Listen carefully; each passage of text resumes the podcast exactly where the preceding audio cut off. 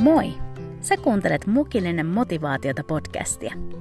Mun nimeni on Niina Kiviniemi ja mä haluan kutsua sut seuraani aamukahville aina maanantaisin innostumaan, rohkaistumaan ja inspiroitumaan. Joten nappaa kuppi kuumaa ja istuhan alas. Tervetuloa!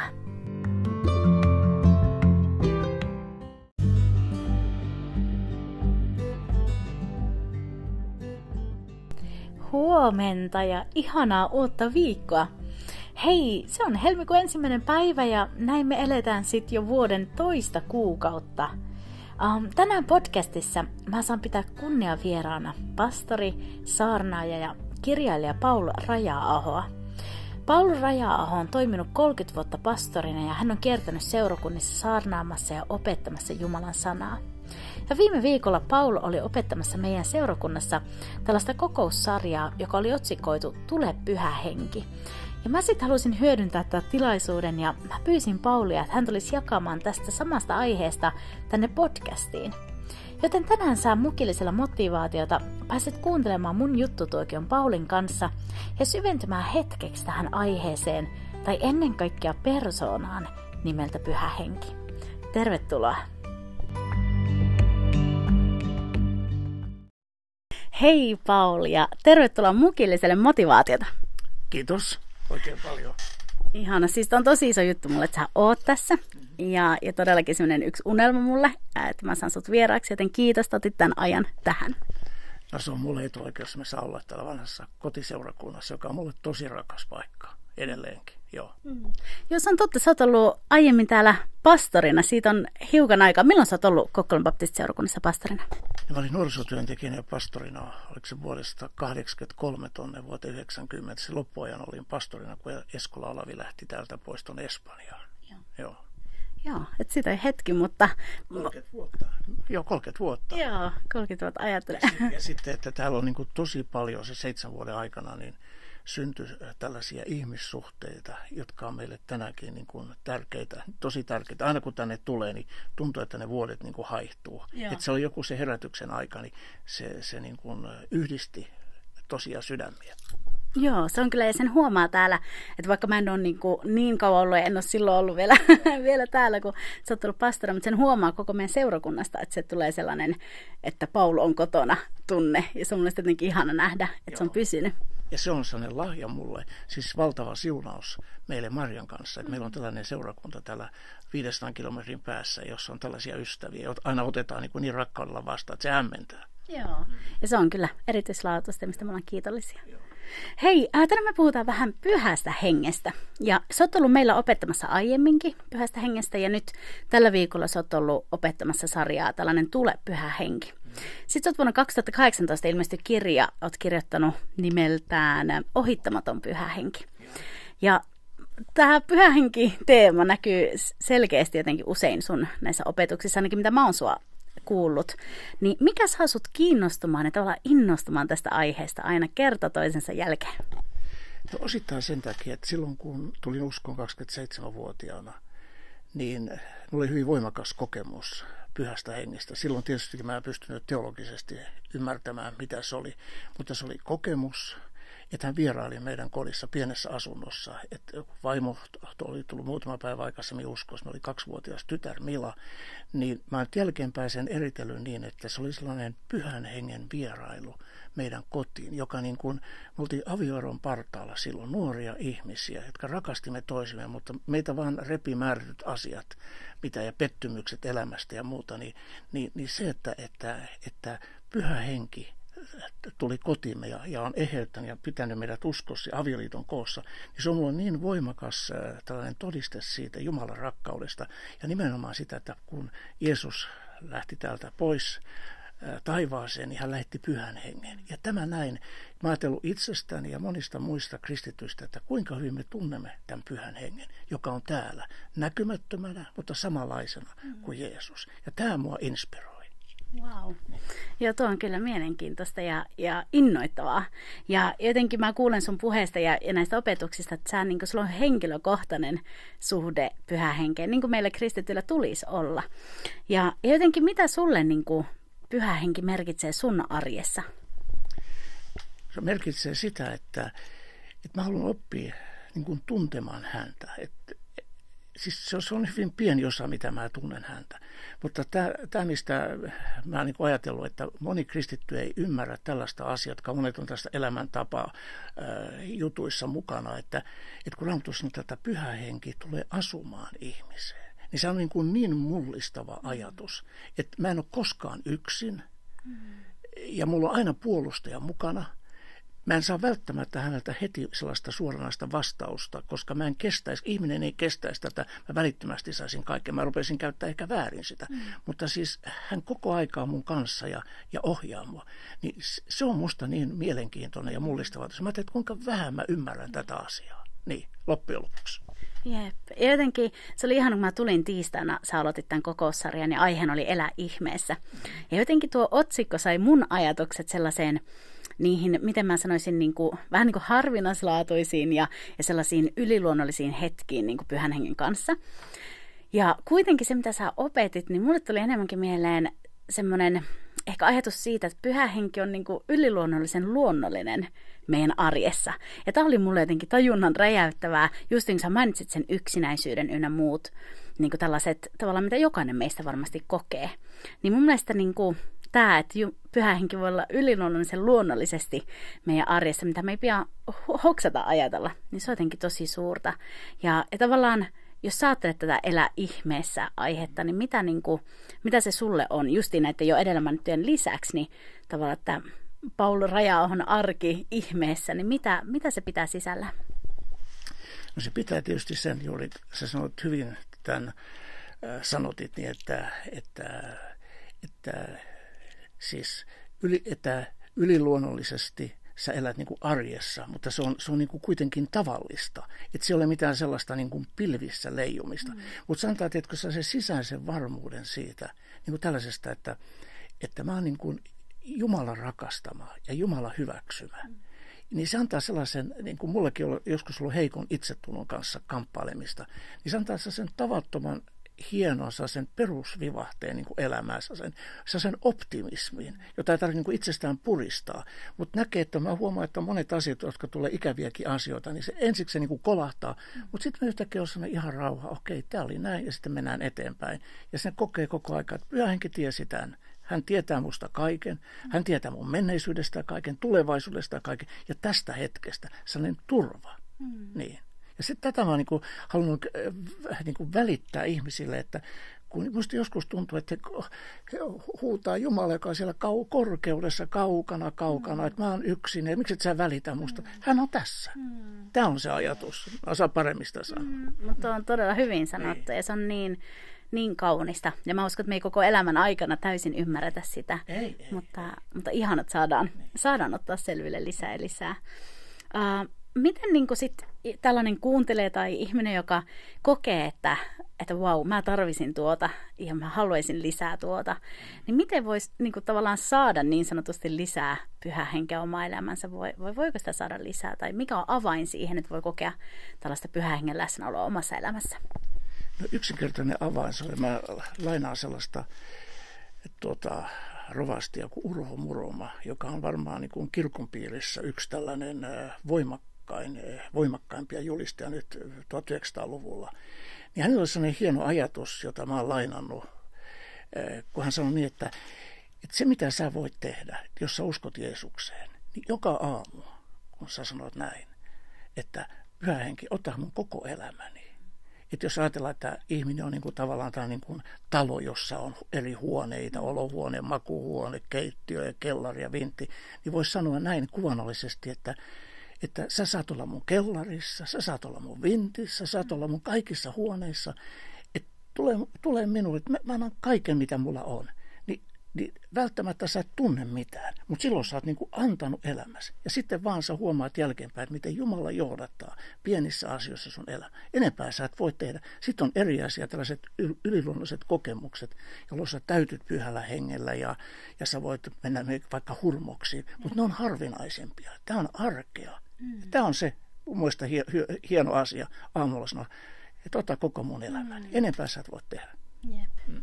Ja se on totta toisaalta, että ne on ihan nämä yliluonnolliset semmoiset äh, hurmoshetket niin. niin sanotusti, mutta toisaalta niillä ei elä loputtomiin. Ne on ihania sellaisia tankkaus, tankkaushetkiä, mutta sitten me tarvitaan sitä siinä arjessa, että me selvitään kristittyinä ja saadaan jopa kukoista tämän elämän keskellä. Eikä omituisiksi.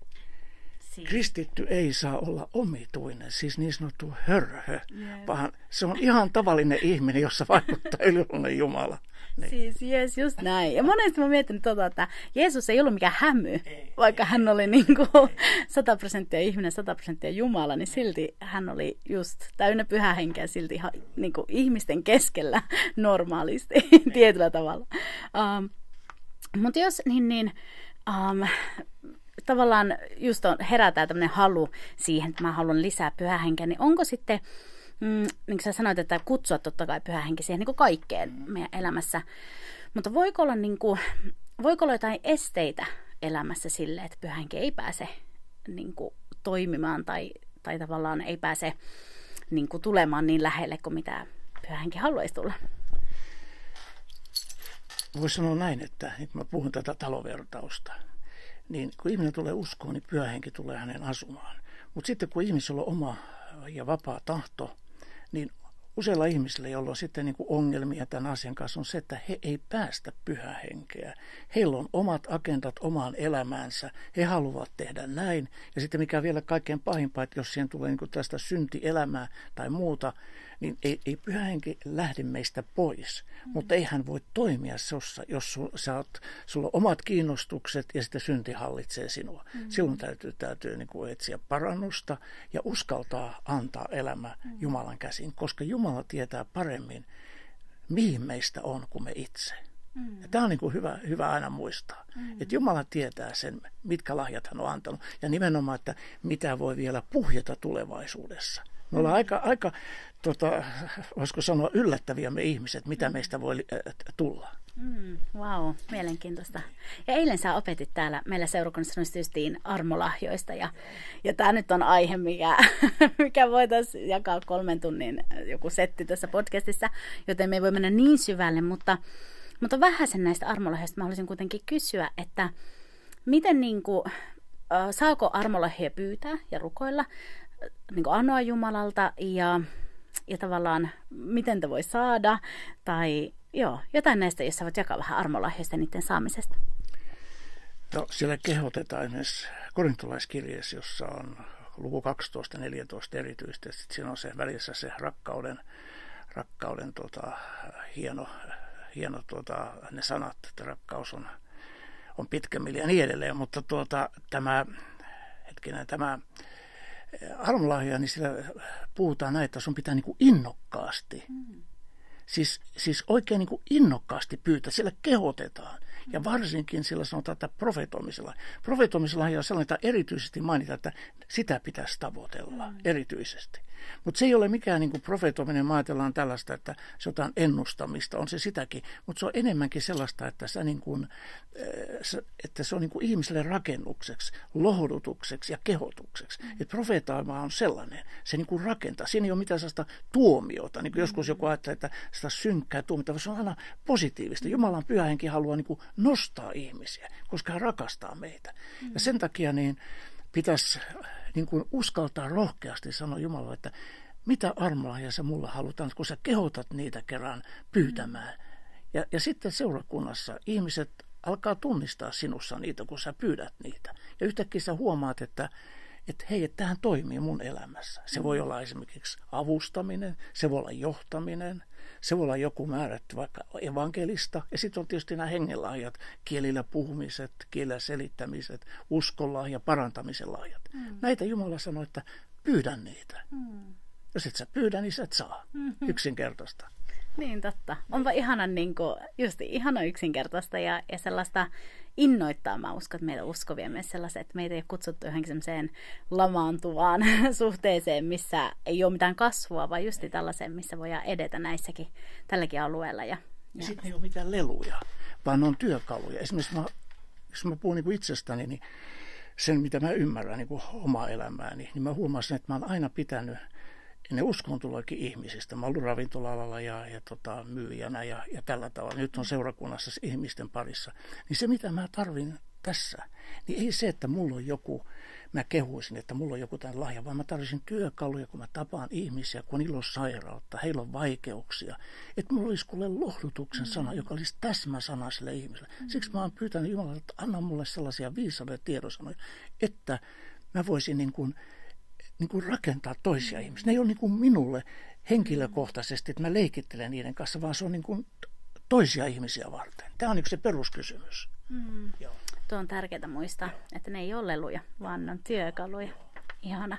Um, mä ajattelin vielä kysyä sulta tähän aika lailla kohta päätellään, mutta vielä loppupuolelle sen, että jos joku niin kuin vielä seisoo semmoisen tavallaan vähän niin kuin uuden edessä tämän asian kanssa, koska mä tiedän, että tämä podcastia kuuntelee niin kuin nuoretkin uskovat ja tällaiset, jotka ei ole vielä kauan Jeesusta seurannut, niin tavallaan mitä semmoisia kehotuksen rohkaisun sanoja sä sanoisit, joka tämän uuden edessä seisoo ja, ja tavallaan kokee, että okei, pyhä henki on ihan uusi juttu tavallaan niin kuin persoonana ja, ja uusi maailma odottaa edessä, niin minkälaisia sanoja sä antaisit tällaiselle uskovalle?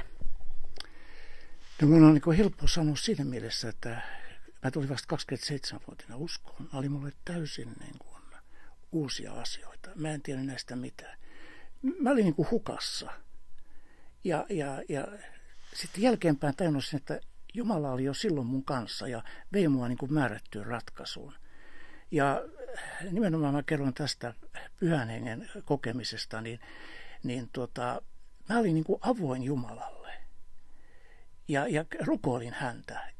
Ja pyysin, että Jumala, että jos sä oot olemassa, niin tule mun elämään. Mä olin vaimon kanssa muutama kuukausi ennen kuin me tulimme uskoon, mä olin pyydetty sitä. Ja siitä alkoi tapahtua asioita. Niin mä uskon, että jokaiselle henkilölle, joka niin kuin haluaa etsiä Jumalaa, jokaisella on vähän eri tie. Että sä et voi niin kuin matkia minua, mm. mutta sen sä voit sanoa, että, että jos sä oot kiinnostunut näistä asioista, sanot, että Jumala, että, että auta mua, opeta mua. Ja sitten jos ajatellaan esimerkiksi tästä pyhän hengen alueesta, niin yksi hyvä kirja raamatusta on lukemassa apostolien tekoja. Mm. Ja, ja se niin kuin mulle niin kuin räjäyttää se apostolien teot, minkälaista oli niiden, niiden äh, ihmisten elämä, kun ne muuttui ja mitä kaikkea. Se oli täynnä ihmeitä. Mm. Ja sitten kun mä katson tätä nykyistä kristillisyyttä, niin tämä on oikeastaan aika tylsää. Mm-hmm. Niin mä ajattelin, että se on kaukana siitä, mistä apostolien teot mm. puhuu. Niin kannattaa niin kuin lukea sieltä esimerkiksi evankeliumia ja apostolien tekoja, niin silloin äh, saa niin kuin itse sellaisen kokemuksen. Mä olin joku aika sitten yhdessä kokouksessa ja ja tota, nuori mies pyydettiin niin kuin todistamaan. Kukaan ei tullut aluksi. Sitten tuli se nuori mies ja se sanoi näin, että hän oli arvostellut kristittyjä ja, ja uskovia ja kaikkea tätä.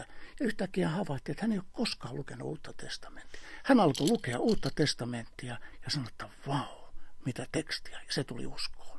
Ja tämä on monen ihmisen ongelma, että ne arvostelee tietämättä, mitä Uudessa testamentissa lukee. Mm. Luepa, luepa sieltä evankeliumin apostolien teko, niin varmasti se rupeaa puhuttelemaan. Mm. Wow, kiitos. Ja nämä on ihan tällaisia käytännön, niin kuin, mitä me voidaan tehdä. mä uskon, että Jumala ei kutsu justiin meitä sellaiseen, että me avuttomina niin. astutaan tähän uskolemaan, vaan just tällaiseen käytännönläheiseen, että hän haluaa meidät syvemmälle niin, pyhän hengen. Niin. Ja se, se että me jouduttiin Maren kanssa ainakin silloin niin kuin molemmat nuorena uskovina, me jouduttiin näkemään käytännössä se, että mitä tämä elämä on. Meillä oli rahan käyttö ollut aika ihan hulvatonta ja, ja siis kaikki meidän, yhtäkkiä niin kuin meidän elämä muuttui. Mä huomasin, että Jumala alkoi pikkuhiljaa meille puhua siitä, että mitä tämä käytännön normaali elämä, perheelämä, avioliitto, mitä se on. Että tämä ei ole mitään huuhaa juttua. Mm. Nyt me ollaan kohta vaimon kanssa naimisissa, tuleeko vuoden päästä 50 vuotta. Mm. Ja silloin lähes 50 vuotta me oltiin eroamassa. Ja edelleenkin rakastetaan toisiaan. Mm-hmm. Ja meidän tytär on ihan upea Mila ja hän on pysynyt uskossa kohta täyttää 50 vuotta ja niin mm. edelleen. Ja tämä niin kuin todistaa mulle, että Jumala on hyvä. Mm. Ihana. Kiitos Paul. Ihania sanoja. Um, ja hei, nyt ennen kuin mä päästän sut menemään, niin mä aina annan mun vieraalle tällaisen mukin tästä, koska mä ollaan mukillisella motivaatiota. Ja sä oot nyt ensimmäinen vieras, joka saa mun virallisen äh, mukillinen motivaatiota mukiin. Ja tässä lukee, että kun pelkkä kahvi ei riitä, niin silloin mukillinen motivaatiota. Ja mä toivon, että tämä muki voi olla muistuttamassa sua tästä vierailusta ja muutenkin ää, kannustamassa rohkeamassa aamun hetkissä. En tiedä, jotko kahvia tai teetä. Joo, se on mulle intohimo kahvijuominen. No niin, hyvä. niin tää saa olla sun aamun kahvihetkissä ja muistuttaa tästä podcastista. Ja kiitos sulle ihan todella paljon, että sä olit vieraana. Kuule, kiitos. Tämä nyt yllätti minut. Tätä tulen käyttämään tätä mukkia. Kiitos. Ihana, kiitos paljon.